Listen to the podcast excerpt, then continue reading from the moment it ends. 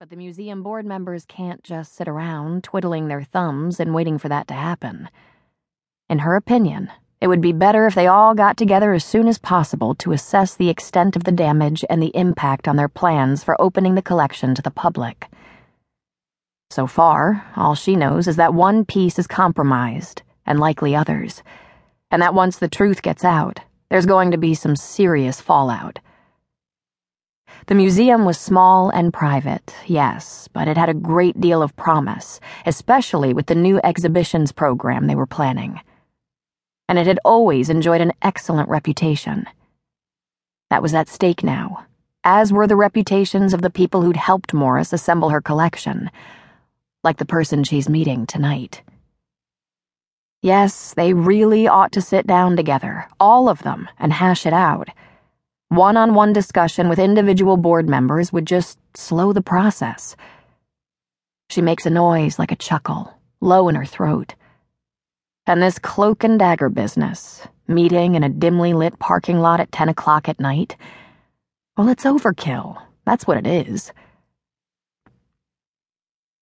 She fiddles with the radio dial, tunes it to KMFA in Austin, which plays classical music around the clock. Playing now, a Telemann concerto for oboes and violins.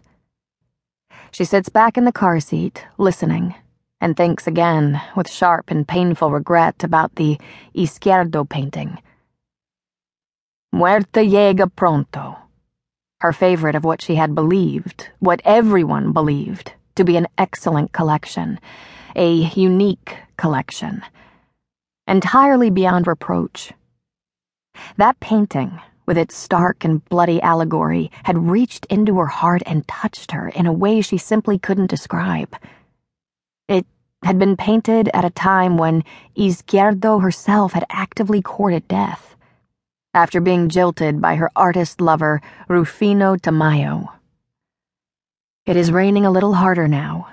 She is vaguely aware of a car driving off and another one pulling up not far away, but she doesn't pay attention. She is leaning back in the seat, listening to Telemann to the somber, statuesque oboes, and thinking of Muerte llega pronto, which always seemed to her to betray the very essence of rejection, the truth of love's betrayal. And now to learn that the painting itself. Her thoughts are abruptly interrupted by a light rap on the driver's side window. At first, she thinks it's the person she's to meet, but when she turns her head, she is blinded by a beam of blazing light. After a couple of seconds, the light slants down toward the pavement. She blinks, and when her vision returns, she sees a man standing beside the car wearing a dark raincoat and billed cap, his face obscured in the shadows cast by the flashlight. He has put his right hand on the roof of her car and is bending over to peer through the window at her, no doubt wondering what kind of suspicious activity she's involved in at this hour of the night. A drug deal, maybe? An illicit affair? A terrorist plot or something equally illegal? He gestures to her to turn off the ignition and get out of the car. Impatient, she jabs the button and rolls the window down a few inches.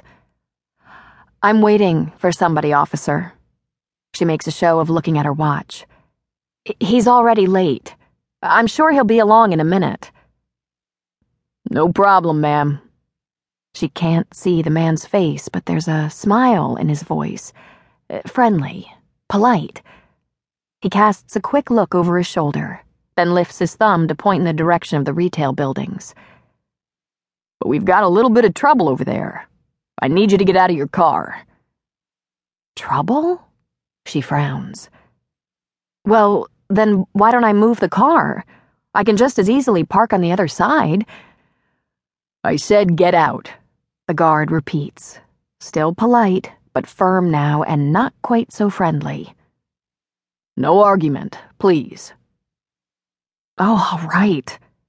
With a resigned sigh, she turns off the motor, cutting off Telemann and the air conditioner. She opens the door and gets out. She turns and bends over to get her purse and her umbrella from the seat when, out of the corner of her eye, she sees the man raise his heavy flashlight over his head and bring it down sharply.